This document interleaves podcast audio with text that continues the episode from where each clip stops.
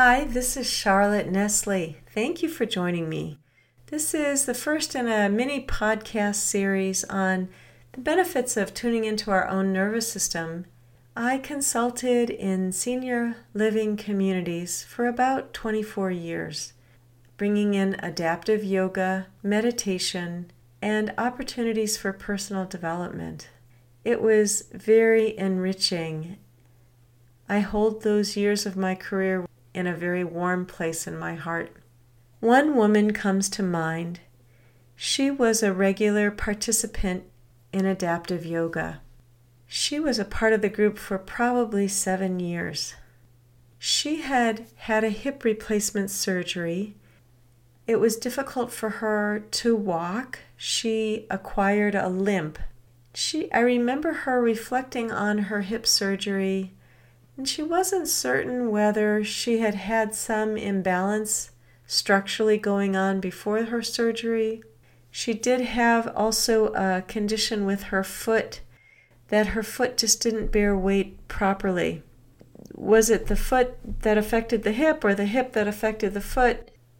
This is an example of the kinds of changes that are not uncommon that our bodies go through as a normal part of aging. That being said, as I consider the group thinking about the needs of our nervous system, what I recognize now, maybe because I'm no longer in the situation, I recognize that everyone that attended my group had some significant change. And they were consciously looking for support. It might have been social support, it was definitely support to stay connected with their physical body through the through the changes that were happening. This woman that I mentioned with her hip replacement was a very bright light. She brought such enthusiasm to the group. And it's that enthusiasm that I want to name as her resilience that I believe was really the core of what the group offered her.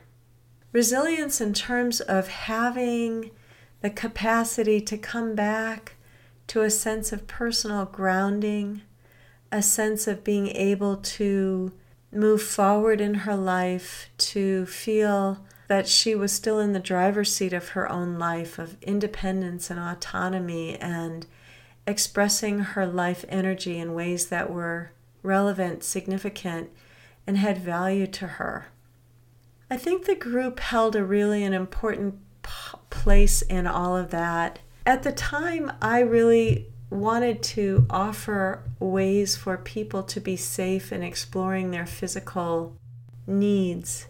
It's interesting when I think back to this is how the group was a space where people could explore their vulnerable places in their body with a lot of safety.